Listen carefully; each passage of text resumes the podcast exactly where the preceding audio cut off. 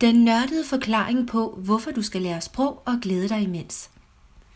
I sidste uge deltog jeg i et seminar om hjerneprocesser ved sprogindlæring, og jeg vil meget gerne dele noget af den spændende nye viden med jer, der er i fuld gang med at lære sprog.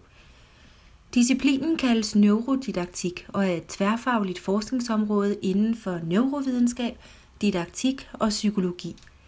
Den beviser, at indlæring er lige med antal synapseforbindelser mellem neuroner – hvilket vil sige, at hver eneste gang vi opfatter og sanser et for vores modersmål fremmed ord, danner vi synapseforbindelser, der styrker det neuronale netværk i hjernen.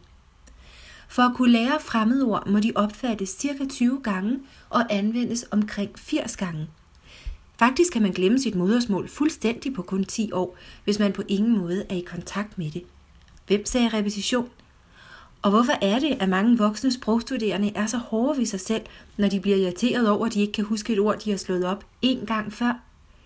Det er altafgørende, og forskningens glade budskab her er at finde det, vi lærer relevant.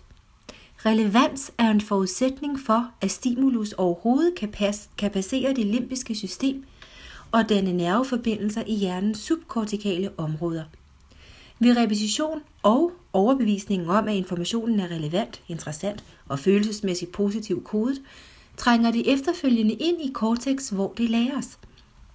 Positive følelser udløser dopamin, og også endogene opoider, såsom endorfiner, der leder til en enormt øget effektivitet, bedre evne til informationslæring og en stærk motivation for at lære mere for at opleve den samme good feeling. Opoiderne styrker selvtilliden, ens velbefindende og livsglæde og fjerner stresshormoner. Står man omvendt over for noget, man ikke bryder sig om, stiger noradrenalinet og blokerer for passage via det limbiske system til indlæring.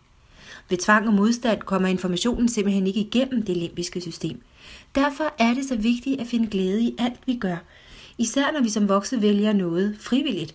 Og hvis vi dertil smiler og griner, mens indlæringen står på, stiger vores opmærksomhedskvote, og det viser sig ydermere, at hjernens aldringsproces nedsættes, når vi bruger begge hjernehalvdele samtidig.